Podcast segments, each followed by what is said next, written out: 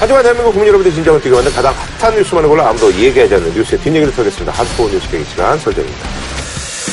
아, 지난 주말이었죠? 아주 뭐 깜짝 놀랄 만한 9.11 테러 이후로 이제 서방 세계에 대한 어떤 최악의 어, 참사가 일어났다라고 그렇게 뭐 얘기를 하는데 현지 시간 13일 밤 프랑스 파리 시내와 외곽에서 연쇄 테러가 발생했습니다. 네, 파리에서는 6곳에서 테러가 이어지면서 계속해서 희생자가 늘고 있습니다. 이번 테러로 적어도 129명이 숨진 것으로 확인됐습니다. 당시 축구 중계 방송에서도 폭발음이 들릴 정도로 폭발력은 엄청났습니다. 부상자 350여 명 중 99명이 중상을 입어 사망자는 더 늘어날 전망입니다.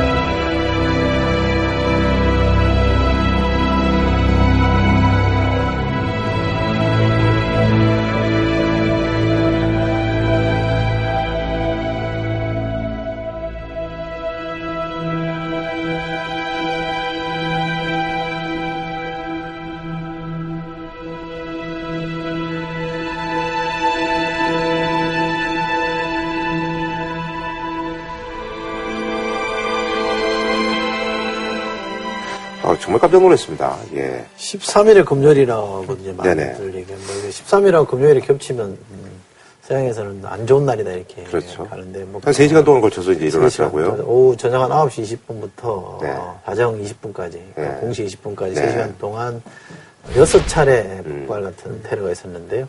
축구 경기가 이루어지는 축구 경기장 밖에서 이렇게 테러가 있었고요. 그 다음에 이제 파리 요 근교로 들어와서는 식당, 술집, 뭐 네. 바 요런 데 이제 총기를 난사해서 어, 많은 분들이 사상한 게 있고요. 어, 가장 이제 치명적인 거는 이제 예, 공연장에서 네. 어, 미국의 어떤 그룹이 공연하는 장소에서 무차별적으로 총기를 난사해가지고 이것도 데스메탈이라는 팀이라고 하는데 그렇죠. 거기서 많은 분들이 이제 사상을 했기 때문에 크게 보면 세 군데 세 그룹을 이렇게 3차라고 볼 수 있는데 근데 이번에 이제 뭐 피해 규모 같은 경우에 사망 지금 현재까지 130명 정도 확인되고 네. 부상이 지금 350명 정도 된다라고 했는데 네네. 마지막 장소였던 이 극장에서 이루어진 이런 행각들 같은 경우에는 조준 사격이 이루어졌다는 얘기가 많아가지고 지금 조준 중상자들도 대부분 어, 과거에 다른 폭탄 테러와 달리 나중에 이제 사망 가능성이 높다고 이렇게 나오는 상황이기 때문에 피해가 상당히 커질 것으로 지금 예상되고 있습니다. 바로 이제 조준 사격한 게 아니라 인질로 잡고 인질로 있다가 네네. 뉴스를 확인해서 다른 테러가 그렇게 많은 사상자를 안 냈다는 예, 걸 예. 확인한 이후에 이제 쓰러지는 사람들도 조준 사격에서 죽였다고 하니까 그래서 이제 피해가 많아진 거죠. 네, 근데 사실 이제 프랑스 파리 같은 경우는 이제 올 1월에도 그 사실 이제 샤를 앱도라고 이제 그 이제 풍자반의 이제 그 전문지가 사실 네, 이제 네. 그 편집팀들에 대한 어떤 그 테러가 있어가지고 약간 좀 그때 느낌도 좀 나는 것 같기도 하고 그냥 그리고 이번에 가장 큰 피해가 발생했던 그 극장 자체가 실제로 그 샤를리 앱도 그 테러가 있던 곳에서 500m 어, 정도. 500m 정도, 500m 정도 거리에 네. 위치한 그 5분도 안 걸린, 걸어서 5분도 안 걸리는 그런 거리이기 때문에 그것과 또 연관성이 있는 것이 아니냐 이렇게 음. 볼 수도 있죠. 그 IS 소행으로 이제 밝혀졌습니다. IS도 이제 뭐 본인들이 했다고 이제 인정을 한 상황이고. 한 명은 이제 그 프랑스 이민자고 이제 뭐 난민도 여기 이제 끼어 있다는 난민도 그런 그래서 있고요. 실제로 시리아 여권이 테러 범 속에 발견됐다 그래가지고 이 난민 정책에 관련해 가지고 프랑스에서 또 전환이 필요한 것이 아니냐라는 여론도 일고 있는 것이 사실이고요. 이번에 IS가 굉장히 대범하게 자기들 소행이라고 밝혔거든요. 그리고 최근에 러시아 비행기 같은 경우에도 IS가 자기들 소행이라고 밝혔는데 네네네. IS가 대대적인 어떤 이런 테러를 자행하려고 하는 것이 좀 명확해진 상황이죠. 네. 뭐 서방 뭐 이제 러시아 가리지 않고 이제 뭐 이렇게 하는 이유는 뭘까요? 크게 보면 뭐 이집트 상공에서 이제 러시아 비행기가 떨어졌으니까 아프리카, 중동, 지금 유럽까지 대륙을 지금 막 이렇게 망라해서 지금 테러를 일으키고 있거든요.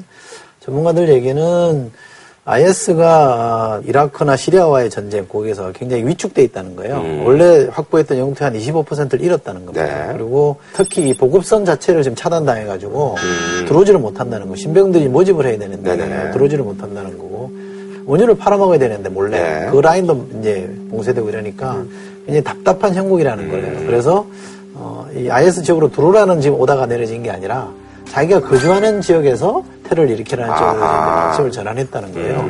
그러다 보니까 러시아도 공습을 했잖아. 시리아 편들기 위해서 공습을 했고 프랑스도 전투기까지 배치를 해서 공습을 주도 공습에 참여한 나라고 이제 자꾸 이렇게 몰리니까 어, 공습을 주도한 나라의 본토에서 뭔가 테러를 일으켜서 이걸 좀 이완하려고 하는 작전으로 좀 전환했다는 게 전문가들 의 얘기인 거고요. 특히 프랑스는 거기 자국 내 유럽 전체에서도 이슬람이 제일 많은 네, 나라입니다. 네. 한 600만 정도 된다라고 하고 그다음에 이제 준출구가 없고 청년 실업이 높으니까 게다가 이제 우익 정치 세력들이 막 득세하면서 막 이렇게 공격을 하잖아요. 그러다 보니까 이 사람들이 이제 이 억눌린 거를 IS라는 걸로 돌파구를 만드는 거고 IS가 테러를 하라고 자꾸 이렇게 하니까 그쪽으로 좀 쏠려가는 겁니다. 음.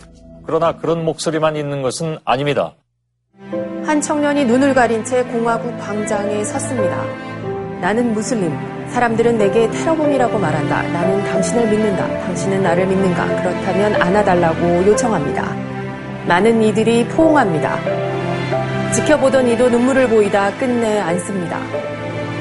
나는 프랑스이자 파리이자 무슬림이지만 IS는 아니다란 글도 보입니다. 기독교와 유대교, 이슬람교의 상징물을 보여주며 공존도 호소합니다. 그래서 이제 그 추가 테러 가능성도 있다고 해가지고 지금 뭐 난리예요. 그래서 이제 뭐 세계 이제 유수의 이제 어, 큰 도시들이 이제 해당이 돼서 뭐 이제 미국도 있고 뭐 그래서 워싱턴도 있고 뭐 여기저기 뭐 얘기가 있더라고요. 실제로 추가 테러 같은 경우에 미국의 9.11 테러가 있은 다음에도 어, 한동안 이제 그 알카에다 측에서 시도를 했던 정황이 네. 있습니다. 그런데 이런 경우에는 보통 위협에 그친다라고 봐야 되겠죠. 왜냐하면 국가 경계 태세가 최고조로 올라가 있을 테고 그 뒤로부터 상당히 프랑스 경찰도 적극적인 검거나 적극적인 예방에 나설 것이기 때문에 앞으로 오히려 유럽 지역에서 오히려 프랑스를 제외한 국가들에서 이런 움직임도 나타나지 않을까. 특히 파병국 위주로 이렇게 나타 날 것을 다들 두려워하고 있고요. 그래서 여러 가지 어떤 그 행사들이 이제 많이 이제 취소가 되고 있는 그런 상황이고 유투도 이제 파리 공연을 연기를 했고 그래서 이제 그 유투가 이제 공연하면 사실 이제 뭐 거의 뭐 이제 뭐 한 10만 가까이 오고 막 그래요. 최소 몇만 명 오거든요.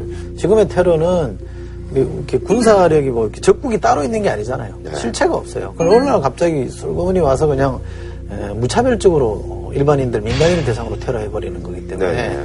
당하고 나서 지금 해서는 안 되거든요. 이거 소잃고 외양간 고칠 일이 아니에요. 오히려 저희도 이제 조심해야겠죠. 우리나라도 솔직히 이제 뭐 어, 사실 미국과 입장을 여러 어, 대외 정책에서 같이 하는 그렇죠. 나라이기 때문에 예. 충분히 이슬람 국가 IS의 테러 대상이 될 수 있습니다. 그리고 뭐 지난번에 뭐 얘기 들어보니까 뭐, 뭐 코엑스에서 뭐 이제 뭐 테러 촉보가 뭐 이제 예전에 이제 뭐 한번 들어온 적이 있다. 뭐 이런 얘기가 어, 있기도 있었는데. 사실 우리는 그런데 농담으로 이걸 받아들여가지고 인터넷상의 패러디들 같은 경우에는 IS가 만약 조직원이어서 과연 지하철 2호선을 타고 도착할 수 있을까 뭐 이런 것들로 이제 패러디를 하긴 하는데 환승이 많아서요. 그러니까 환승도 있고 뭐 이렇게 워낙 미족다 보니까 뭐 그런 얘기도 있는데 우리도 이걸 단순히 그냥 어, 우스갯소리로 치부할 부분은 분명히 아닌 것 같고요. 불법 체류 중인 30대 인도네시아 사람이 경찰에 붙잡혔습니다. 한 외국인이 서울 북한산에 올라 깃발을 흔듭니다. IS 동조자 5명을 적발했다고 밝혔습니다.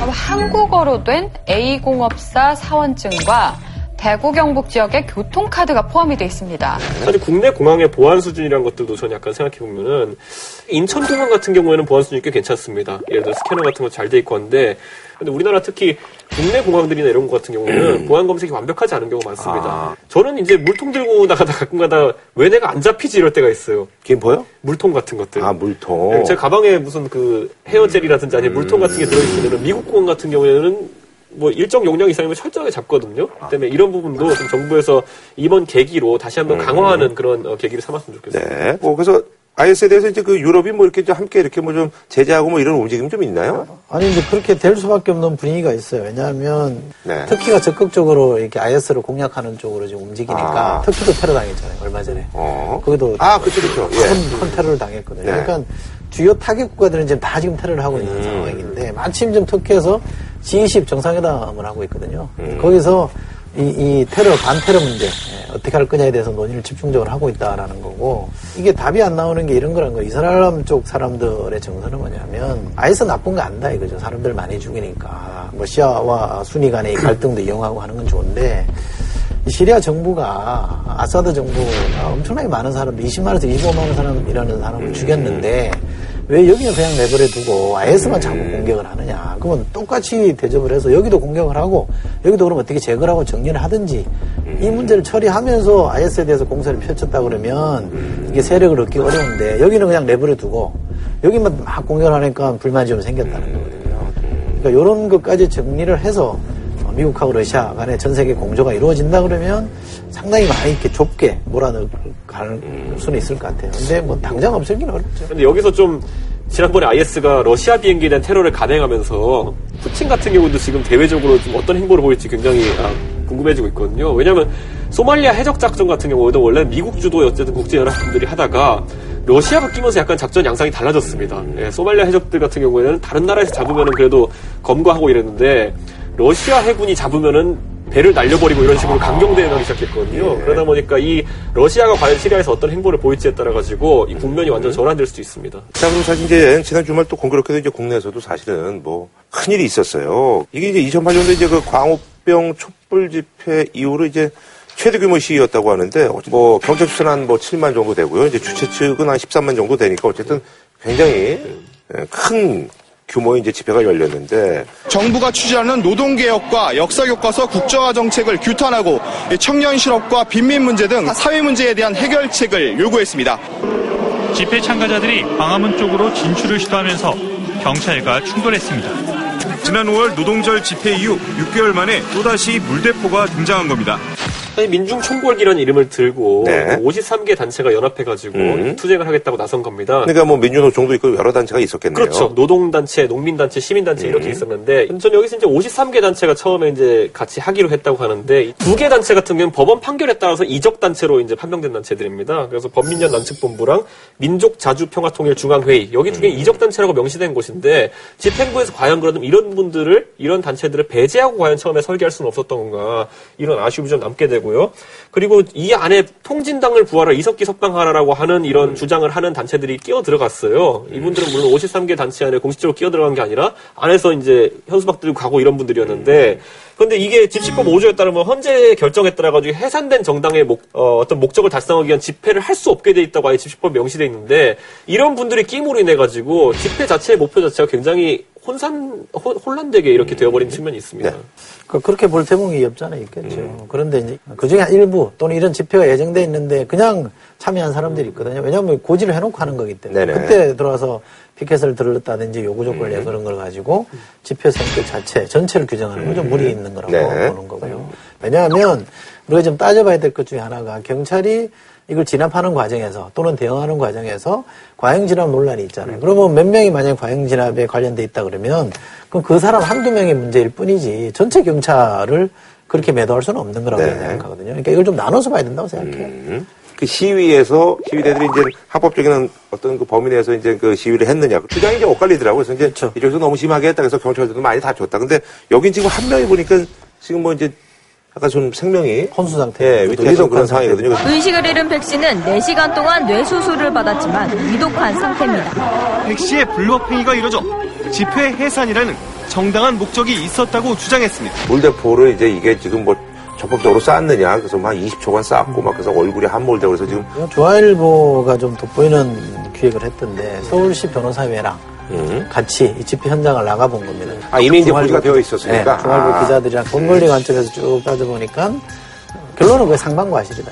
양쪽 다 준법이라는 측면에서는 음, 실패했다. 음. 양쪽 경찰도 실패했고 시위대도 실패했고 음. 그 부분은 양쪽 다 인정이 될것 같고요. 어, 저는 경찰도 과잉 진압했다고 생각하고요. 음. 어, 시위대도 너무 과격하게 시위를 벌였다는 거 경찰분들도 인정해야 많이. 이제 다쳤더라고요. 인정해야 된다고 예. 저는 생각합니다. 다만 어, 우리가 좀 차이를 둬야 될 건 이런 겁니다. 그러니까 공권력을 가지고 있는 국가가 경찰이 어, 시민을 진압할 때는 이거를 막 적을 대하듯이 할 수는 없는 거거든요. 우리 국민이라는 기본 전제를 갖고 돼야 되는데 이번에 그 말씀하신 백모의 농민분은 지금 위독당, 위독한 상태에 있는 거고 네, 68세. 그, 분이 위독하게 된 과정을 보면 경찰이 자체로 가지고 있는 규정을 안 지켰다는 거 아닙니까? 음. 근데 그런 부분에 대해서는 지금 뭐 정부 측에서 좀 인정하거나 뭐 경찰 측에서 뭐 그런 부분이 있었죠. 정부 측에서는 우선 겨- 경찰 측에서는 우선 음. 부상자 발생한 것에 대해서 유감 표시를 하겠다라고 명확하게 이제 밝혔고요. 그리고 지금 현재 뭐 상태가 위독한 상태이기 때문에 다들 네. 쾌유를 기- 바라고 있는 음. 상황입니다. 근데 이 제가 하도 궁금해가지고 살수차라는 걸 도대체 어떤 방식으로 운영하는지 경찰청에 정보공개 누가 신청해가 받아낸 게 있더라고요. 음. 네. 그래서 가져왔는데 여기 보면 아까 이철희 소장 말씀하신 대로 규정에 맞지 않게 사용된 부분이 있다고 한다면은 직사 살수할 때, 네. 그러니까 직접 어떤 사람을 대상으로 살수할 때 다리 아래쪽부터 이제 살수를 해야 된다 이런 것도 있고 물살 세기 규정 같은 것들이 음. 있는데 그 부분 같은 경우에 또 하나 조항이 있는 게 뭐냐면 살수차는 쓸때 항상 영상 녹화를 하게 돼 있습니다. 항상 영상 녹화를 하게 되어 있기 때문에 그 부분을 파악해서 직무 수행 중에 있어가지고 발생한 문제가 있다면은 엄단해야 될 것이고요. 그리고 이 상황에서 또 한 가지 살펴봐야 될 것은 이번에 경찰이 대응한 과정을 살펴본 결과 어떤 경우에는 폴리스 라인이라고 하죠. 우리가 차벽 또는 그 폴리스 라인 설치해 놓은 곳에 근접하지 않은 사람에 대해 가지고 공세적 진압을 한 경우는 발생하지 않았습니다. 그렇기 때문에 이번에 상당히 수비적인 어떤 수세적인 진압을 했던 것이기 때문에 과연 그렇다면 진짜 무슨 우리가 80년대 70년대 민주화 운동 하던 때처럼 어떻게 피해를 입은 분들인지 아니면 과격하게 실제로 어떤 폴리스 라인에 접근해서 그것을 흔들고 뭐 쇠파이프로 찌르고 아니면은 버스 땡기고 이렇게 하다가 이분 시위 어, 현장에서의 부상인지 등에 따라 가지고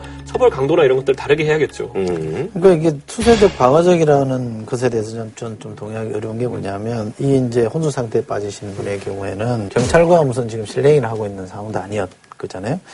또 아까 말씀대로 뭐 차벽 이런 걸 뭐 이렇게 예, 뭐죠 이렇게 끈으로 묶어 가지고 이렇게 땡기고 이런 거를 안 한 사람이란 말이에요. 근데 그런 사람에 대해서 어, 물대포를 쐈잖아요.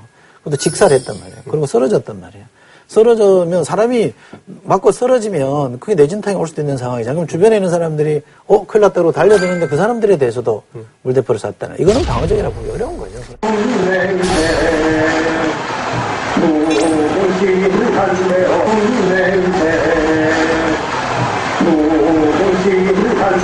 광화문에서 집회에 참가 중이던 보성농민의 소속 70살 백모 씨가 경찰의 물대포에 맞고 쓰러졌습니다. 굉장히 버스에 근접한 상태였어요. 그러니까 근접한 상태에서 우리가 사각이라는 게 있지 않습니까? 다리 밑으로 쏜다는 규정을 적용이 굉장히 어렵습니다. 그렇기 때문에 뭐 제가 경찰이라면 오히려 그 상황에서 살수를 안 하는 것이 맞다고 봤지만은 이 부분에서는 과잉진압 논란이 있을 수가 있는 부분이라는 건 맞고요. 그거는 과잉진압이라 볼 요소가 충분합니다. 그런데 그것을 아까 이 소장님 말씀하신 대로 전체 시위 현장 중에 한 군데 있었던 일이고요. 그렇다면 전체적인 어떤 살수나 아니면은 차벽 설치에 대해 가지고 과잉 운용됐다는 주장을 하는 분들도 있는데 그 부분들은 제 생각에 광범위하게 또 적용할 수 있는 부분은 아닌 것 같습니다. 그러니까 저는 뭐 어, 시위를 준비한 단체들도 어, 과격한 부분이 있었다 그러면 그분에 대해서 인정하는 게 맞죠. 서로 잘못했다고 하는 거라는 것에 대해서는 저는 둘 다 잘못이라고 보는데 제가 더 좀 강조하고 싶은 거는 어쨌든 공권력은 시민을 대할 때 그렇게 대하면 안 된다는 제가 원칙을 말씀드리는 거예요. 또 법무부 장관이 담화문을 발표했잖아요. 네. 거기에 보면 시위대가 과격하게 행동했다는 것에 지적한 거로 쭉 어, 나열이 돼 있어요. 단 한 줄이라도 다친 시민에 대한 미로라든지 그런 점이 들어있어야지 이게 만든 건데 한마디도 없어요. 지금 한 번이 위독하다는 거 아닙니까? 공권력이 시민을 보호하는다라는 그 대전제 하에서 과격한 행위에 대해서 어떻게 잘 진압을 하고 대응할 거냐 고민이 가야 되는데 이제 거꾸로 가 있어요. 여기는 과격한 시위를 하는 거기 때문에 우리는 어떤 행동을 해도 온당하다고 얘기하는 건 잘못이고요. 그렇다 그러면 이걸 관점을 바꿔야 돼요. 자, 이 부분 지적 안 할 수 없는데 새누리당의 국회의원 한 분이 미국에서는 총으로 경찰이 시민을 죽여도 정당하다. 응? 이렇게 말하는 그 자체를 들어보면 이게 인식의 문제가 심각한 문제가 있는 그건 거예요. 문제가 있죠. 아니, 그러니까. 네. 어. 그 검사가 이제 또 떴더라고요, 그분이. 예. 아, 뜰 수밖에 없는 거죠. 제가 항상 얘기하지만은 지역구가 영남이신 분들은 그런 방안으로 또 이득을 볼 수 있다고 생각하는 분들도 있는 것 같은데 제발 좀 이런 저는 거좀 이득 본다고 생각하죠. 그런 진짜로 그, 저, 그분이 이득 본다고 그렇게. 강성 발언을 했을 때 존재감이 부각된다는 것은 어차피 정치는 인지도 곱하기 지지율 아니겠습니까? 그러다 보니까 인지도가 상승한 것이 유리하다고 이제 판단하시는 것 같은데 그런 것보다는 좀제 생각에 국민 정서에 닿는 발언을 해야 되는 게 맞고요. 물대포에 맞아 쓰러진 지 사흘 만에 경찰이 직접 시연을 벌였습니다. 하지만 살수차부터가 다릅니다.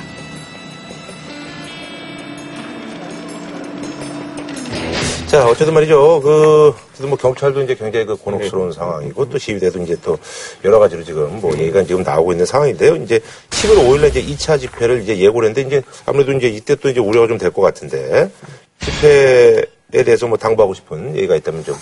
인식 전환 한번 해야 될 필요가 있다는 걸 이철 수 장님도 계속 말씀하고 계시는데 항상 시위의 목적은 뭐냐면 국민들의 지지를 받기 위함입니다. 어떤 사안에 대해 가지고 뭐 장비에다 손상을 가하려고 한다든지 아니면 끌어내려고 한다든지 이런 만약에 어떤 폭력적인 행위가 있다고 했을 때 그것에 대해 가지고 우려 섞인 눈초리를 계속 보낸다고 한다면은 앞으로 이런 문화 가 근절될 거라는 생각이 있어요. 다 알다시피 10만 명이 왔다고 하지만은 그거는 과격 시위자는 진짜 한 5%도 안 될 거거든요. 그렇다고 봤을 때 결국에는 이분들도 가가지고 놀랐을 수가 있어요. 아, 이런 거였나? 나는 단순히 정부 정책에 대해 가지고 어떤 반대 의사를 표명하고 싶었을 뿐인데 저는 시위 참여하시는 분들도 이 시위 참여라는 거는 어쩌면 투표보다 더 적극적인 정치 참여 행위입니다. 내 의사를 실제로 오프라인에 나가서 표시한다는 거는 그렇기 때문에 시위 참여하기 전에 과연 그 단체들이 그리고 그 지도부가 주장하는 바가 무엇인지를 명확히 알고 가서 의사 표시를 해야 되는 것인데 그런 것들에 본인이 동의하지 않는다면은 나간다는 것 자체가 사실은 좀 굉장히 위험한 행동이 될 수 있는 거죠. 그거 나가신 분들이야 동의해서 나갔겠죠. 근데 단체가 공식적으로 내건 거 말고 그냥 개인적으로 들고 들어온 거에 대해서는 그 사람들이 책임질 수 없는 여기 거기 11개 조항에 때문에 다 동의하신 분들이 아니, 가셨다고요? 11개 중에 다 동의하지 않든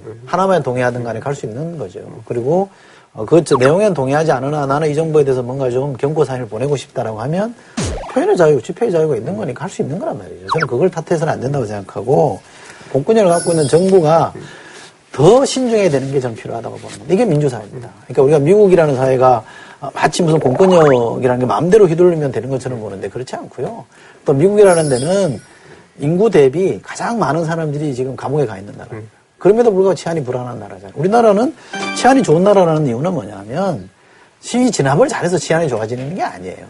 그렇잖아요. 그러니까 경찰이 이 시민들 옆에, 국민들 옆에 가 있을 때 이 거리감이 없을 때 치안이 좋아진다고 생각하는, 해야 되는 거기 때문에 저는 어떤 경우에도 경찰 머릿속에는 시민은 적이 아니다. 시민은 보호의 대상이다. 이 관점을 분명히 정립해야 되고 대통령도 그 관점을 경찰 총수에게 심어줘야 돼요.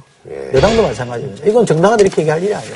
음, 저는 그래가지고 시위대가 지금 우리나라 진- 진압 경찰이 쓰고 있는 방식을 보면은 과거와 굉장히 다르게 시민을 보호하는 방향을 가고 있는 건 사실이거든요. 예를 들어 생각, 해 보세요 과거에는 우리가 일반 정경이라고 한다고 하면은 아까 말했던 직접 진압 방식으로 들어가가지고 실제로 어, 곤봉이나 이런 거 들고 진압하는 방식이었다면은 최근에 차벽으로 아예 물리적으로 봉쇄를 합니다. 이것이 이제 2003년도에 도입된 방식인데 차벽을 두 번을 내가지고 원천 접촉을 이제 차단하는 방식이기 때문에 과거 정부에서 도입된 것이긴 하지만 굉장히 잘한 방식이라고 생각하고 있거든요. 저는 그것도 좀 다른 생각인데요. 저는 우리가 소득 3만 부를 눈앞에 두고 있고 민주화된 지한 30년 돼가는 나라에서 지금의 경찰의 시위 진압 문화는 굉장히 후진적이라고 생각합니다.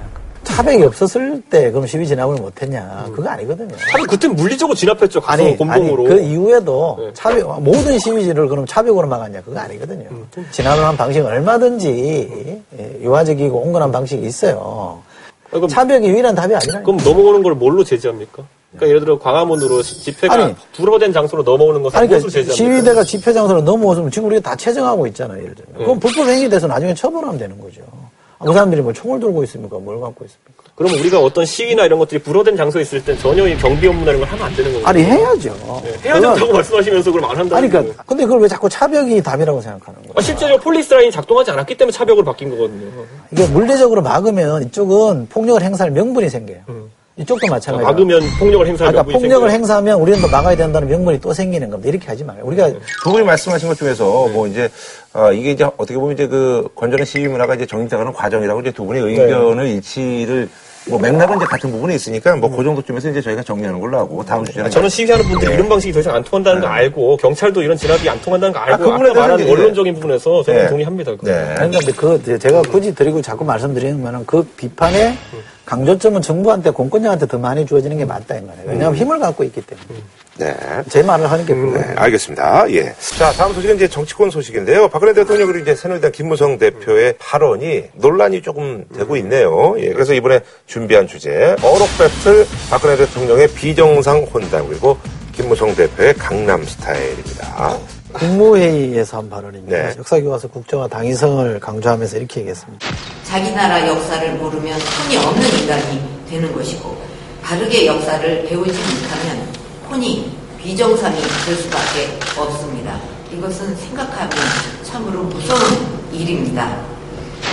아, 제가 이거를 보고 나가지고 이 혼이라는 단어 참 어렵잖아요. 음. 제가 과연 이 어리라는 단어와 혼이라는 단어와 영이라는 단어가 이게 각자 뭐가 차이가 있는지 살펴봤는데 흔히 쓰면서 이제 어려운 얘기죠. 이런 사실 잘 모르겠더라고요. 그래가지고 영어로 보니까 soul이랑 spirit이랑 이렇게 막 차이나고 하던데 혼은 soul이더라고요. 보니까. 그래서 이게 원래 혼하고 백하고 묶죠. 혼백 혼백 이렇게 묶어 쓰죠. 근데 봐도 뭔가 동양 철학적으로 설명돼 있어가지고 제가 이해 못했는데 사실 이제 이런 거죠 정책적인 사안이거든요 국정교과서 같은 경우에는 네. 정책적인 사안에 혼이라는 것 어떤 정치적인 것 부정적인 것을 넣으셨기 때문에 해석 자체가 우선 불분명한 측면이 있고요 그리고 혼이 비정상이라는 말 자체는 우리가 익히 쓰는 용어가 아니기 때문에 다들 혼란스러워하죠. 네. 제가 제가 비정상이라서 못 알아듣는 건지 모르겠습니다만. 그 아침 아침에 칼럼 보니까 어, 그분이 그런 얘기를 했던데 우리 박근혜 대통령 법을 흔히 이제 유체 이탈 화법이라고 그러잖아요. 많이 그렇게 이제 뭐 이제 언론들에서 얘기를 하죠. 유체 예. 이탈 화법이라고 얘기하는데 이분은 장소 이탈 화법을 하나 더 해야 되겠다 그러더라고요. 음. 국무회의라는 데 가서 왜 이런 얘기를 하느냐.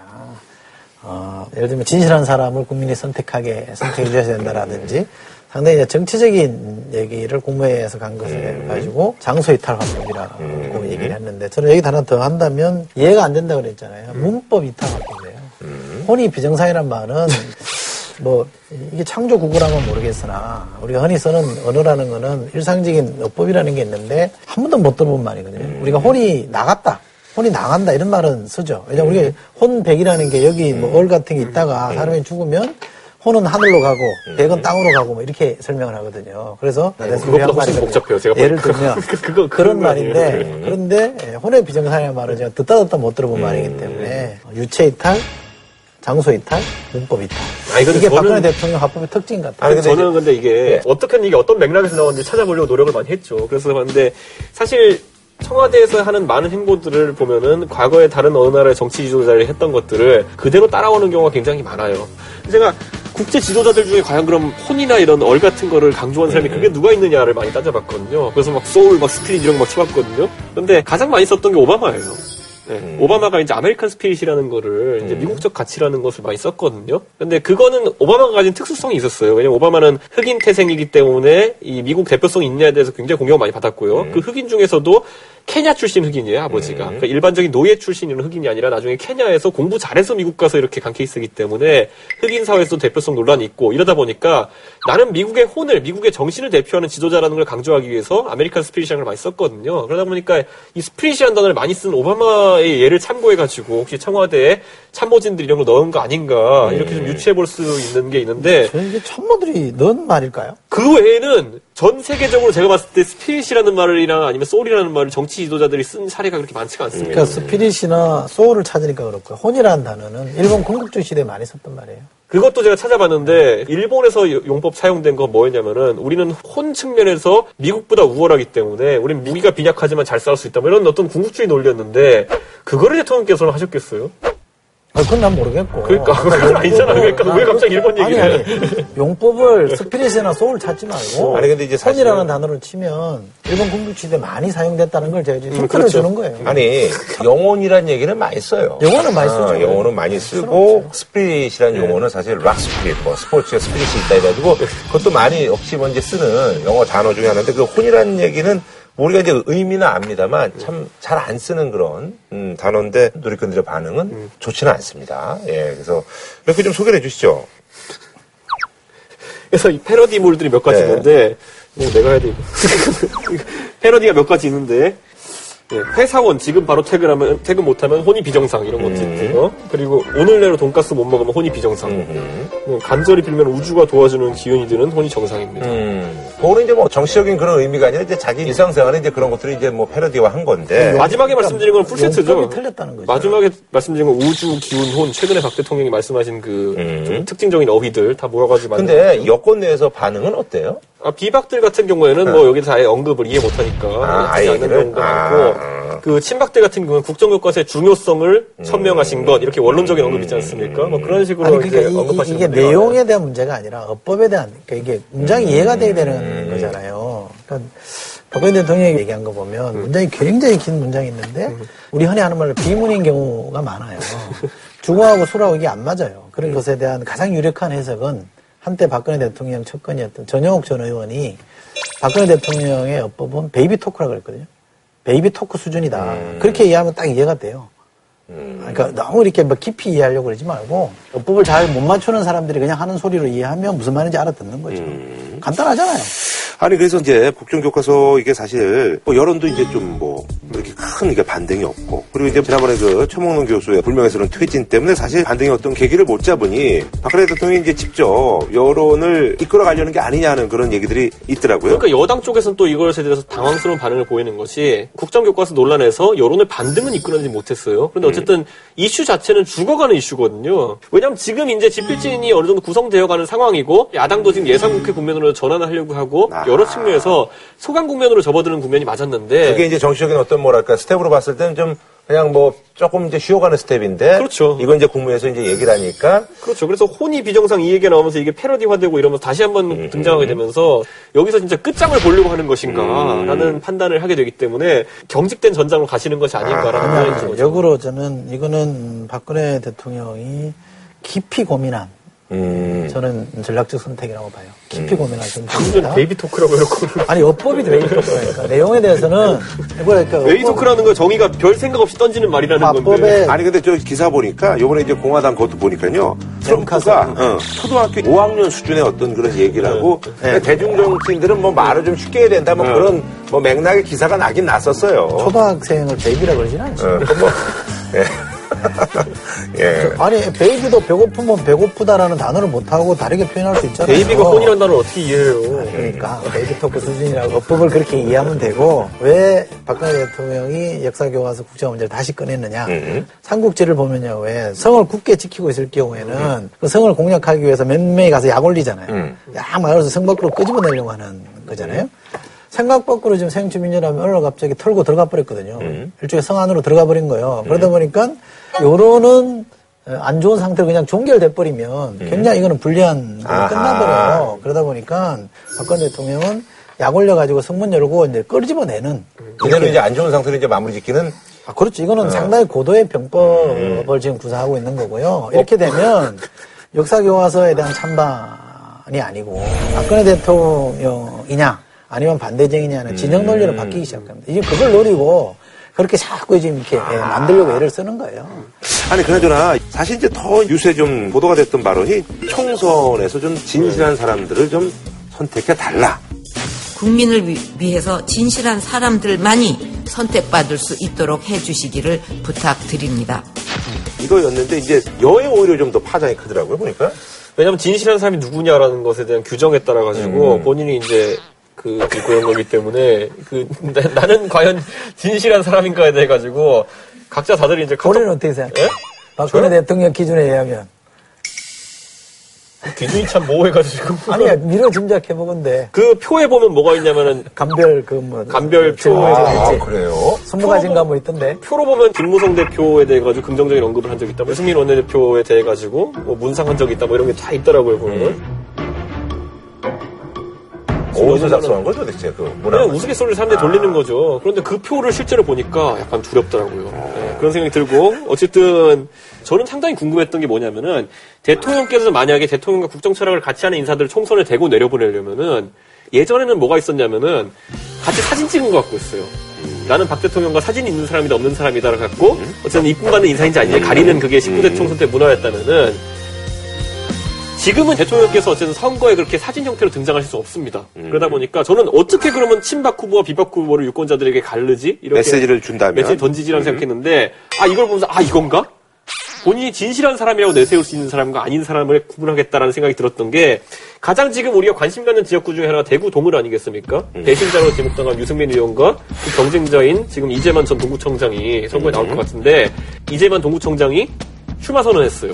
근데 그 출마 선언 멘트를 제가 살펴보니까 동구 구민의 삶을 보살필 봉사자로서 대통령의 각별한 대구 사랑을 지역 발전이나 성과로 실천하며 대구의 미래를 열어갈 진실한 일꾼이 되겠다. 아, 대통령 말을 따왔구나. 그러니까 진실한 일꾼이 되겠다라고 음. 하는데 진실한 게 들어가 있다는 네, 얘기죠. 진실한 내일 일꾼이 되겠다. 출마 선언이에요? 그저께일 거예요, 아마. 어. 그래도 진실한 일꾼이라는 표현도 사실 많이 쓰는 건 아니거든요. 성실한 일꾼 이렇게 쓰거든요. 그렇죠, 그렇죠. 보통. 네. 근데 이게 하나씩 이제 그럼 친박 계열 출마자들 사이에서 나중에 선거 포스터도 아, 대구의 진실한 일꾼 뭐 이런 거 이제 나오겠죠, 하나씩. 뭐 아니면 뭐 선거 포스터 내 예를 하나 보여줘. 네. 그러니까 이런 거.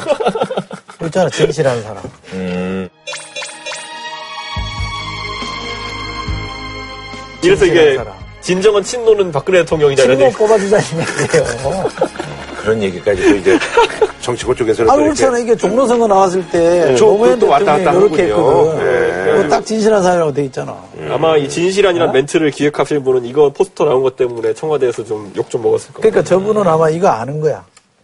모르시고 했으니까 나중에. 질책하겠죠. 아니까 진실한 일꾼이라고 표현한 거야. 이걸 아니까 진실한 사람이라고 못 쓴 거야. 아니 근데 이번에 사실 이 유승민 의원 조화 사건 때문에 저희가 설전에서 다뤘지만 네네네. 저는 거기서 대구 민심도 상당히 변화할 가능성이 있다고 봤는데 그 조화 파문 이후에 TK 지역에서 박근혜 대통령의 지지율이 13%가 수직 낙하합니다. 아하. 13%. 이거 상당히 유의미한 수치거든요. 그러다 보니까 원래는 사실 대통령께서 인사를 지목하면은 사실 많은 분들이 공천에 따를 것이다. 지역민들이 이렇게 생각했지만은 13%가 한 번에 하- 하락한 상황에서 소위 말하는 유승민 개에 대한 공천 경쟁이 어떻게 진행될지는 이제 어, 재밌어지는 것 같습니다.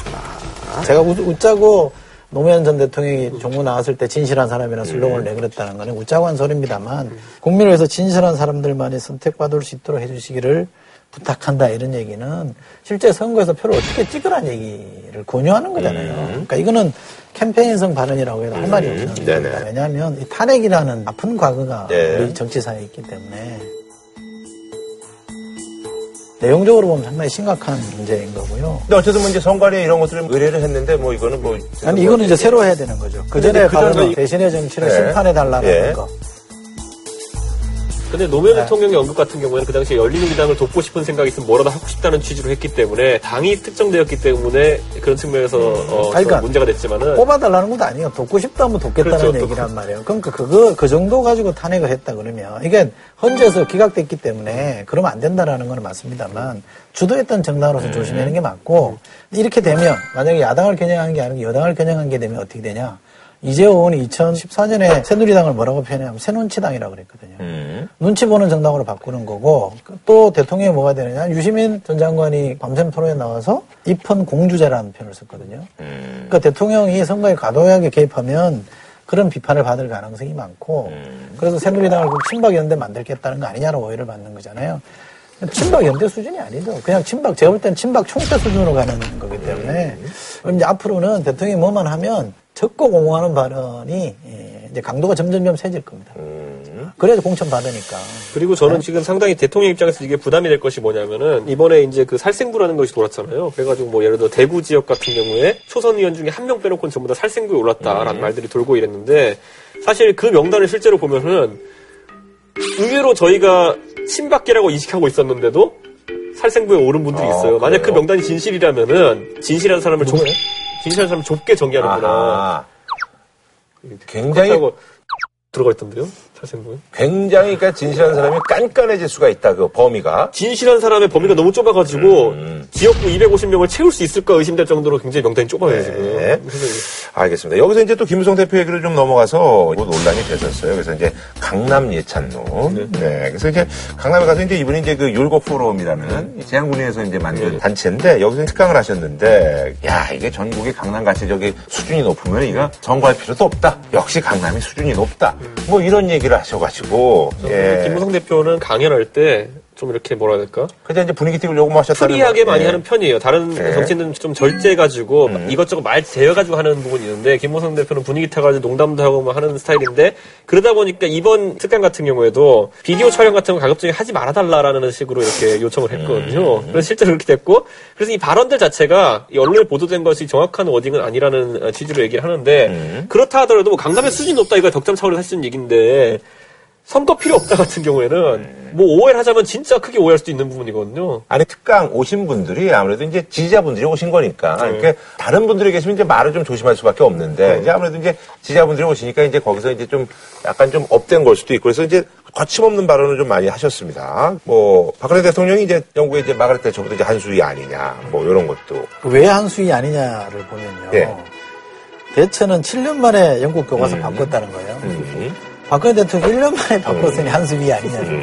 일곱 수위지 그러면. 아, 이런 것들 이것도 좀 소개해 주시죠. 역사 교과서 이제 국정화 관련해서 이 싸움에서 지면 우리나라가 망한다. 국내 좌파의 싸움에서 점잔을 뜬다고 진다면 북한 놈들이 어떻게 보겠느냐. 어, 그리고 또 이제 김정은에 대해서도 그래서 김정은이가 하고 다니는 게 정상적인 사람처럼 보이느냐 헤어스타일도 세우고 뭐 미키마우스처럼 광기가 보이지 않냐 뭐 근데 미키마우스가 광기가 보이나 아니 그냥 광기 근데 미키 아, 왜냐면 내가 보니까 이게 얘기가 막 섞인 것 같아요. 왜냐면 이제 그, 뭐 이제 김우성 대표가 이 김정은이 뭐 이제 뭐 디즈니 이런 걸 좋아한다고 그러니까 거기다 이제 넣은 건데 미키마우스처럼 광기가 보이지 않냐는 그냥, 그냥 광기가 보이죠. 그러니까, 어, 말이 조금 이렇게, 그좀 이렇게 옛날에 그 정치인들도 있잖아요. 말씀을 아주 잘하시는 분들 있잖아요. 그러니까 논리적으로. 근데 이제 김우성 대표님은 이렇게 이제 투박한 말투. 어떻게 그걸 투박한 말을 아니, 갖고 얘기를 해? 이게- 설명이 틀린 거지? 이게, 이게 그 웃기잖아. 아니, 아까 약간 미키마우스처럼 광기가 보이잖아요. 이게,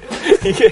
아니, 뭐 다른 멘트들이야. 나는 뭐 이제 중간에 이제 뭐 제가 이제 진행을 보는 입장에서 어쨌든 이제 정치적인 멘트니까 그럴 때 이거는 미키마우스처럼 광기가 보이지 않느냐. 이제 뭐 김정은은 이제 욕하려고 그러는 건데 뭐 김정은 욕하는 거에 대해서 우리가 뭐 좌우고분이 어디 있어요. 어, 그러니까. 김정은 욕하는 거에 대해서 뭐 다 욕하는 거지. 근데 이제 표현이 약간 좀 미키마우스처럼 광기가 보이지 않느냐는 얘기는 조금은 좀 디즈니 관계자들이 보면은 좀 굉장히 좀 뭐랄까 어, 어, 디즈니 애호가들이 전형적인 아까 말씀하신 것처럼 말을 글로 옮기면 도대체 무슨 말인지 모르겠는 디즈니 상황이 애호가들이 좀 봤을 때는 약간 좀 예, 차라리 영상을 찍지 좀 이걸.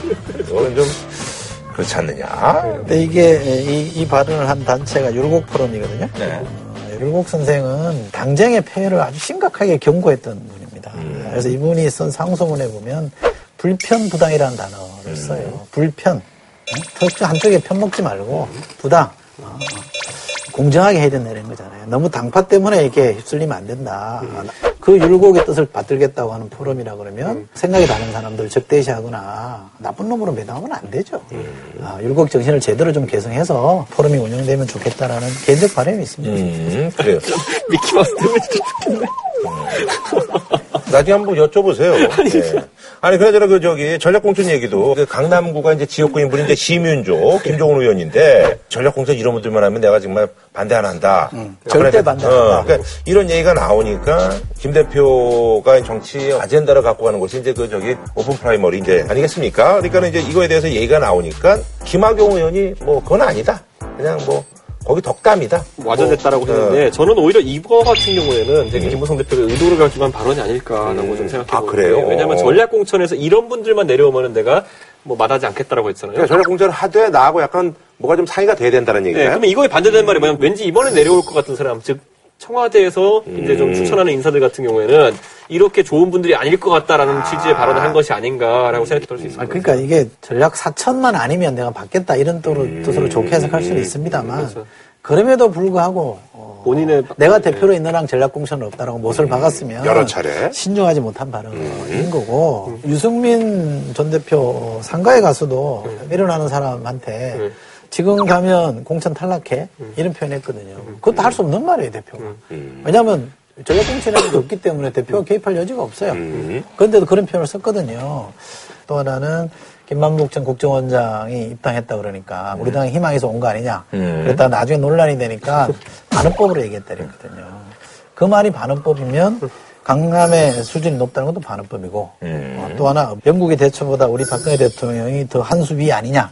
이것도 반응법이에요. 음. 낫다는 얘기잖아요. 제가 그래서 지난번에 이렇게 개혁적인 이렇게 대통령 돼요. 이렇게 개혁적인 대통령 반응법이야. 반환법이냐고 물었잖아요. 그러니까. 그것도 반응법이야. 어? 그러니까 사실은 디스예요.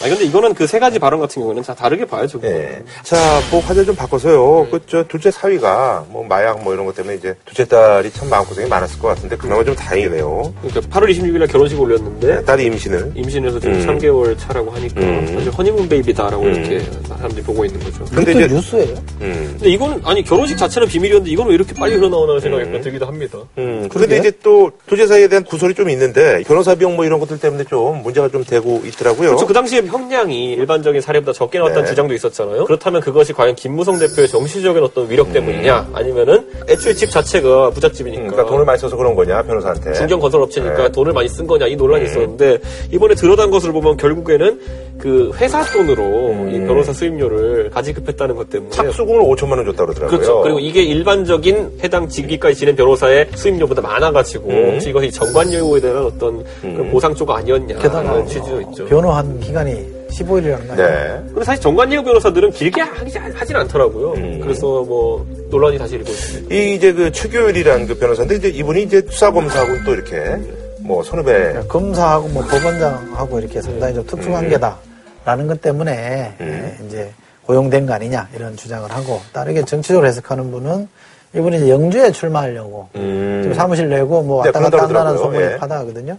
그래서 이제 공천과 관련해서 좀 김무성 대표 도움을 받으려고 아. 그 사위를 도운 거 아니냐. 음. 영주에라면 이제 장윤석 의원 그때 그 리퍼트 대사 그거 할때 아, 막았던 예, 그 예, 예. 부분이 어, 예, 있는 예, 예. 곳인데 여기 경북 지역의 TK 지역에서 이렇게 경청 경쟁을 한다고 한다면은 굉장히 그 혼이 정상이어야지 그게 되는 음. 건데 그러니까 이분은 사실 이제 그 공천은 이제 김무성 대표가 큰 관련은 없다. 변호사 수임하고는. 그렇죠. 사실 새누리당의 공천 원칙이라는 것 지금까지 드러난 것은 혼이 정상인 사람들 이 공천 받는다는 원칙밖에 천명된 게 없기 때문에 진실한 사람? 아, 그래 진실하는 사람, 혼이 정상인 그런 사람들. 혼이 정상인 진실한 사람. 자, 그럼 뭐 한 줄로 평좀 부탁드릴까요? 저는 박근혜 대통령이나 김무성 대표나 논설 특강 좀 받았으면 좋겠습니다. 비정상의 범위를 이렇게 넓게 가져가가지고는 제 생각에는 임기 내로 정상화 다할 수가 없다. 조금 더 비정상과 정상의 경계도 다시 한번 재조정해야 될 필요가 있다라는 생각이 듭니다. 말이야. 어? 지금은 너무 이렇게 비정상인 사람들을 너무 넓게 잡아놓으니까 이거 어느 세월에도 정상화합니까? 제 생각에는 아마 그 기준을 좀 다시 정, 정립해야 될 필요가 있을 것 같습니다. 알겠습니다. 네. 자, 노무현 정부 시절에 이제 그 국정원장을 지냈죠? 김만복 전 원장. 요즘 아주 뉴스에 자주 등장하고 있는데, 이게 이제 이분이 이제 뉴스에 등장하는 이유 중에 하나가 지난번에 이제 그 새누리당에 팩스로 입당을 해가지고요. 이게 또 이제 논란이 되고 있습니다. 자, 그래서 이번에 준비한 주제는요. 나의 입당을 나에게도 알리지 말라. 김만복 전 국정원장 팩스 입당 소동인데요. 이거 히트다. 나의 입당을 나에게 날리지 말라. 예. 이제 새누리당에 입당한 거잖아요. 네. 새누리당 입당 절차에 보면 이제 팩스나 아니면 이런 우편으로 입당할 수 있는 절차가 있어요. 네. 그래가지고 홈페이지에서 이걸 문서 받아가지고 작성해서 보내면 되는데 8월 27일 날 자신의 거주지인 서울 광진 음. 을 지역의 당협위원회에 팩스로 이제 입당 신청을 합니다. 이 시기가 언제냐면은 이제 우리가 open primary니 아니면 뭐 상향식 공천이 이러면서 당원들 모집 데드라인이 이때 가까워요. 아, 이때까지 모집해놔야지 이분들 당비 내면 나중에 경선에 참여할 수 있는 거거든요. 그러니까 그렇기 때문에 이때 수천 장의 입당 원서가 쏠릴 때였습니다. 그때 같이 은근슬쩍 들어오신 거죠. 그런데 이제 11월 5일 날 이게 어쩌다 공개가 됐어요. 이러다 보니까 11월 6일 날 새정치연합이 이분 그런데 우리 그 재보궐선거 때 10월달에 재보궐선거 있을 때 기장군 의회 선거에 우리 후보에게 지지하는 행사에 와가지고 뭐 의사표시도 하고 이랬다. 그래서 항의라고요. 새누리당은 어쨌든 당내 또 이런 걸 보면 반발하는 분들이 있으니까 징계위원회 열어가지고 징계로 탈당 권유를 하기로 했다. 이렇게 며칠의 기간을 주고요. 그 기간 동안에 탈당하지 않으면 자동 제명 처리되는 게 네. 탈당 권고입니다. 그러니까 갈 곳이 없는 어, 양대 정당에 갈 곳이 없는 낙동강 오리알 신세가 되었다. 예. 아니 근데 저기 이분이 이제 그 새누리당 입당했다는 얘기를 이제 뭐 이제 보도를 접하셨는지 그 박지원 의원이 역시 김만복 답다. 뭐 그때 그렇게 얘기한 걸 제가 봤거든요. 근데 김만복 사실 이제 국정원장이 이제 여러 가지 이제 그 재임 중에도 좀 논란이 있었습니다. 그래서 지난번에 이제 그 샘물교회 그때도 이제 사실 이제 원래는 국정원장이 사실 이제 뒤에서 이렇게 지원하는 게 맞는데 그때 선글라스면 그 기억나실 거예요. 아마 지금 자료 화면 나가면. 그래서 국정원 요원을 저렇게 노출시키고 저게 말이 되냐 이래가지고 그때 사실은 말들이 많았잖아요. 그렇죠. 예. 이분은 왜 새누리당에 들어가려고 그랬는지. 선거 때문에 그래요. 선거? 지역구 나가는 지역구가 해운대 기장을은 아. 새정치연합이 되게 어려운 데잖아요. 그러니까 될 정당이 새누리당이니까 거기 공천을 받고 아. 싶어 했던 거고. 사실 이제 그 새정치민주연합이 이제 그 김전 원장이 이제 재보궐선거에 와가지고 뭐 축사도 하고 뭐 그랬다. 이게 이제 밝혀지기 전에는 이제 또 새누리당 쪽에서는 또 굉장히 또 이제 환영하는 그런 논평들을 냈었죠. 예. 그랬죠. 당연하죠. 노무현 정부 때 대북 정책을 어쨌든 최일선에서 본 국정원장이었는데 새누리당 쪽으로 넘어온다고 한다면은 어떤 맥락에서 이런 것들이 진행됐는지 파악할 수 있는 그런 상황이 생기기 때문에 정보원으로서 유능하죠. 김무성 대표는 어, 새누리당에 희망이 있다는 거 아니겠느냐 음. 이렇게 이제 환영하는 논평을 냈고 입당 절차로 실무적으로 청구하는 사무총장도 음. 그분이 전향한 거 아니냐 이렇게 뭐 환영 내지 수용의 뜻을 밝혔었는데 이게 이제 논란이 되니까 이제 사실상 제명하는 쪽으로 음. 어, 간 거거든요. 이분이 원래 근데 1974년도에 중앙정보부의 공채 출신으로 처음 네, 들어가서. 국정원장이 됐기 예. 때문에 이분은 사실 74년도는 유신 시대 아니겠습니까? 그 유신 시절에 이게 그 당시 중앙정보부에 취업하셨다고 한다면은 영어는 굉장히 보수적인 분일 가능성이 뭐 있죠. 본인도 그렇게 얘기를 예, 하셨다고 그러더라고요. 본인이 예. 내 정서나 주변은 약간 보수적이다. 그래서 새누리당과 나하고 정서가 맞다. 이렇게 표현했는데 제가 봤을 때는 이분의 하는 주장들을 살펴보면은 그렇게 진실되어 보이진 않습니다. 왜냐하면 입당을 하고 나서는 그 사실 모를 수가 없는 것이 공보물만 하더라도 최근에 역사 교과서 논란이 있을 때 저희 집에도 공보물 들어와요. 음. 그러니까 당, 당의 어떤 공보물 같은 것도 날아들고요. 두 번째로는 당비를 CMS 결제를 하게 되어 있는데 CMS 결제하면은 문자가 매달, 뜨죠. 매달 저도 문자로 옵니다. 음. 뭐만 원 빠져나갔습니다. 2만 원 빠져나갔습니다. 이렇게 감사드립니다. 오거든요. 그러니까 이걸 몰랐다면은 허위 정보를 기입했다는 것이 되거든요. 본인은 은행 안 가서 모르겠다 이렇게. 그것도 얘기해서 이제 그 전에 얘기가 팩스로 넣었는데 저쪽에서 이제 가타부터 연락이 없어가지고 내가 뭐 새누리당 입당된지도 몰랐다 이제 그렇게 얘기를 한 거에 대한 예, 아니, 그게 그러니까 이제 진실되지 이제 않았다는 얘기죠. 출마할 생각을 갖고 입당을 했으면 정 진짜 문자 메시지를 못 받았다면 본인이 확인했겠죠.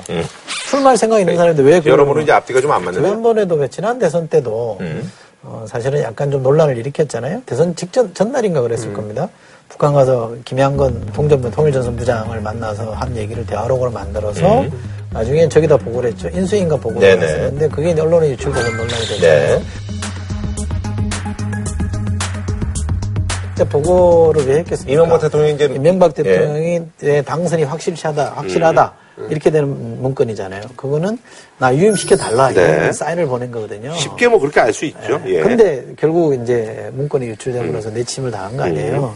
이분이 46년생이에요. 우리가 통상적으로 보면 46년생이면 첫 국회의원 배치 달기에는 연세가 많은 편이에요. 되게 안, 할, 안 네. 하려고 하는 게 맞거든요. 근데 이분은 집요하게 국회의원에 대한 열망들이 있었고 음. 국정원장 재임 시절에도 이 지역구 관리를 상당히 공을 많이 들였던 음. 관광을 시켜준다든지 여러 가지 이 국정원장 명의로 뭐 축하하는 뭐를 음. 보낸다든지 여러 가지 공을 들여 관리를 했었는데 그때도 선거법 논란 때문에 출마를 못한 거거든요 음. 지난번에 그러니까 오랜 본인의 오래된 꿈인 것 같아요. 아니 그래서 사실 이제 그 기장 쪽에 지금 이제 새누리당 쪽에 이제 그 국회의원이 이제 하태경 의원인데 이번에 이제 하태경 의원하고 좀 친했는데 하태경 의원이 또 이제 거기에 이제 또 어, 분노를 할 수밖에 없는 뭐 그런 지금 상황이라고 그러더라고. 뭐 그럼 할 수밖에 없죠. 예, 경쟁자니까. 그 전까지 뭐 이제 안 나온다고 그렇게 그렇게 얘기했는데 말을 바꿨다. 뭐.